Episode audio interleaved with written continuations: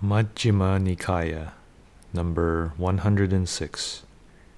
Anenjasapaya conducive to the imperturbable. Translated from the Pali by Thanissaro Bhikkhu. I have heard that on one occasion the Blessed One was staying in the Kuru country. Now there is a town of the Kurus called Kammasadhamma.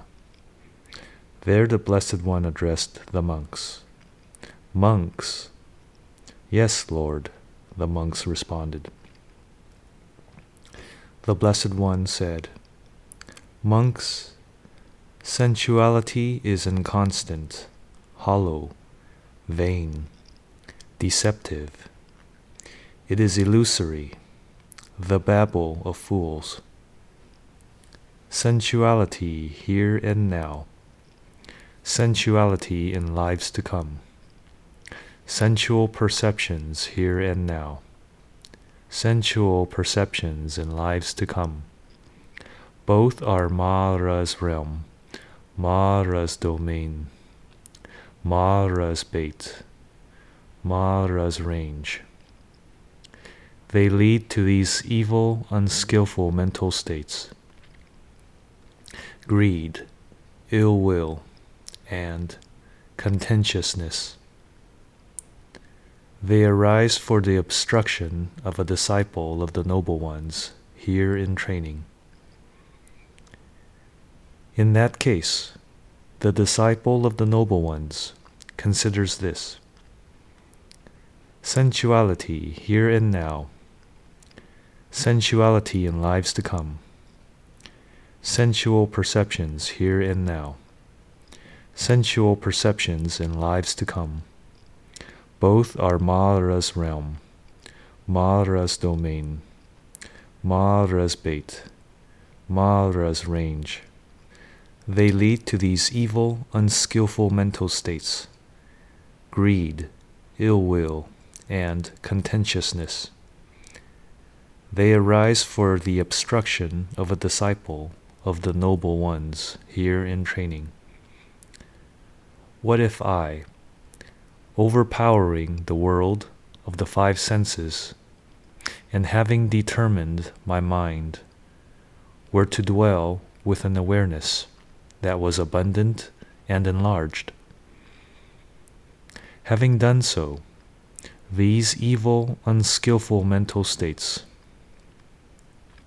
greed, ill will, and contentiousness would not come into being. With their abandoning, my mind would become unlimited, immeasurable, and well developed. Practicing and frequently abiding in this way, his mind acquires confidence in that dimension. There being full confidence, he either attains the imperturbable now, or else is committed to discernment. With the breakup of the body, after death, it is possible that this leading on consciousness of his will go to the imperturbable. This is declared to be the first practice conducive to the imperturbable. Then again, the disciple of the noble ones considers this. Sensuality here and now, sensuality in lives to come, sensual perceptions here and now, sensual perceptions in lives to come. Whatever is form, every form is the four great elements, or a form derived from the four great elements. Practicing and frequently abiding in this way, his mind acquires confidence in that dimension. There being full confidence, he either attains the imperturbable now, or else is committed to discernment. With the breakup of the body, after death, it is possible that this leading on consciousness of his will go to the imperturbable. This is declared to be the second practice, conducive to the imperturbable. Then again, the disciple of the noble ones considers this sensuality here and now, sensuality in lives to come, sensual perceptions here and now, sensual perceptions in lives to come, forms here and now, forms in lives to come, form perceptions here and now, form perceptions in lives to come. Both are inconstant. Whatever is inconstant is not worth relishing, is not worth welcoming, is not worth remaining fastened to. Practicing and frequently abiding in this way, his mind acquires confidence in that dimension. There being full confidence, he either attains the imperturbable now, or else is committed to discernment. With the breakup of the body, after death, it is possible that this leading on consciousness of his will go to the imperturbable. This is declared to be the third practice conducive to the imperturbable. Then again, the disciple of the noble ones considers this sensuality here and now, sensuality in lives to come, sensual perceptions here and now, sensual perceptions in lives to come, forms here and now, forms in lives to come, form perceptions here and now, form perceptions in lives to come, perceptions of the imperturbable, all are perceptions. Where they cease without remainder, that is peaceful, that is exquisite, that is the dimension of nothingness. Practicing and frequently abiding in this way, his mind acquires confidence in that dimension. There being full confidence, he either attains the dimension of nothingness now, or else is committed to discernment. With the breakup of the body, after death, it is possible that this leading on consciousness of his will go to the dimension of nothingness. This is declared to be the first practice conducive to the dimension of nothingness. Then again, the disciple of the noble ones, having gone into the wilderness to the root of a tree, or into an empty dwelling, considers this. This is empty of self, or of anything pertaining to self. Practicing and frequently abiding in this way, his mind acquires confidence in that dimension. There being full confidence, he either attains the dimension of nothingness now, or else is committed to discernment. With the breakup of the body, after death, it is possible that this leading on consciousness of his will go to the dimension of nothingness. This is declared to be the second practice conducive to the dimension of nothingness. Then again, the disciple of the noble ones considers this I am not anyone's anything anywhere, nor is anything of mine in anyone anywhere. Practicing and frequently abiding in this way, his mind acquires confidence in that dimension.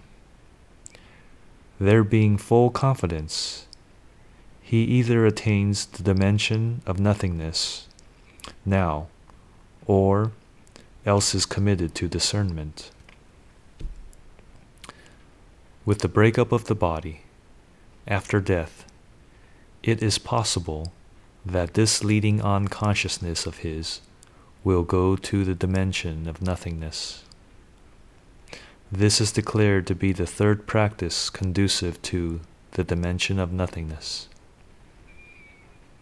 Then again, the disciple of the noble ones considers this sensuality here and now, sensuality in lives to come, sensual perceptions here and now, sensual perceptions in lives to come, forms here and now, forms in lives to come, form perceptions here and now, form perceptions in lives to come, perceptions of the imperturbable, perceptions of the dimension of nothingness.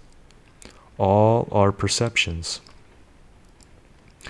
Where they cease without remainder, that is peaceful, that is exquisite, that is the dimension of neither perception nor non perception.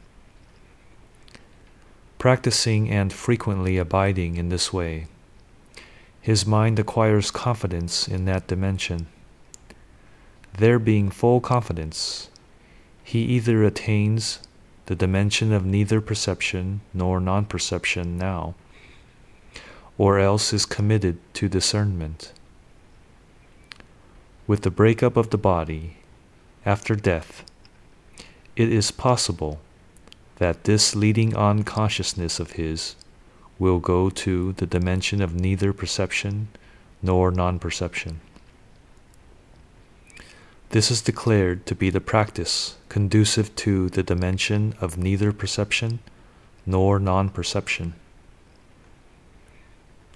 When this was said, Venerable Ananda said to the Blessed One, There is the case, Lord, where a monk having practiced in this way. It should not be, it should not occur to me, it will not be, it will not occur to me. What is, what has come to be, that I abandon, obtains equanimity. Now, would this monk be totally unbound or not? A certain such monk might, Ananda, and another might not. What is the cause, what is the reason, whereby one might and another might not? There is the case, Ananda, where a monk, having practiced in this way, thinking, it should not be, it should not occur to me, it will not be, it will not occur to me. What is, what has come to be, that I abandon, obtains equanimity. He relishes that equanimity, welcomes it, remains fastened to it. As he relishes that equanimity, welcomes it, remains fastened to it, his consciousness is dependent on it, is sustained by it, clings to it.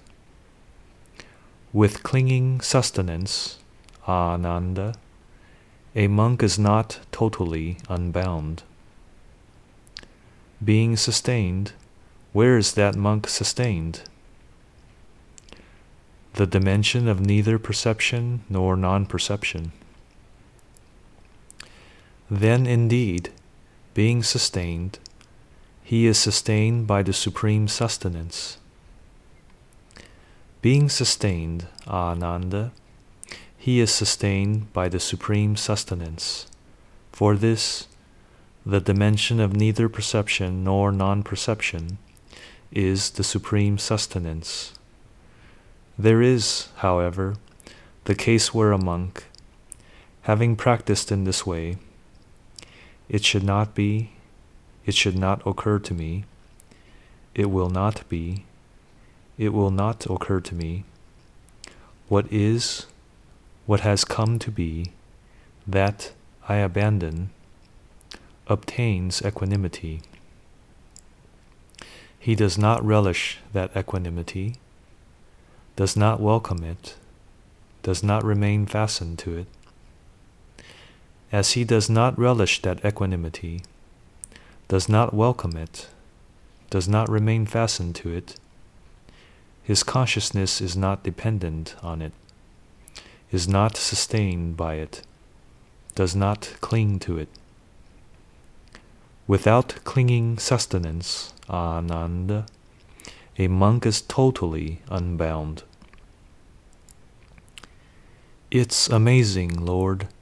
It's astounding.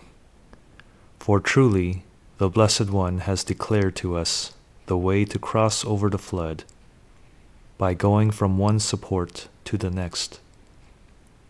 But what is the noble liberation?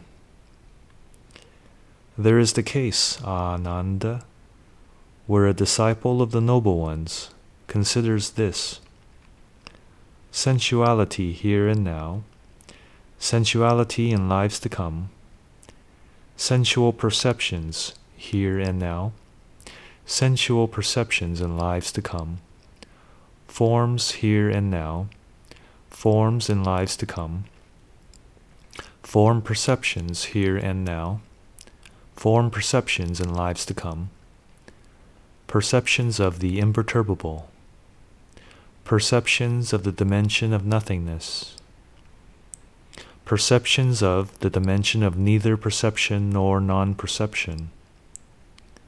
That is an identity to the extent that there is an identity. This is deathless, the liberation of the mind through lack of clinging sustenance. Now, Ananda, I have taught the practice conducive to the imperturbable. I have taught the practice conducive to the dimension of nothingness. I have taught the practice conducive to the dimension of neither perception nor non perception. I have taught the way to cross over the flood by going from one support to the next the noble liberation. Whatever a teacher should do, seeking the welfare of his disciples, out of sympathy for them, that have I done for you. Over there are the roots of trees, over there, empty dwellings. Practice jhana, ananda. Don't be heedless. Don't later fall into regret. This is our message to you all. That is what the Blessed One said. Gratified, Venerable Ananda delighted in the Blessed One's words. End of Anenjasapaya Suttang.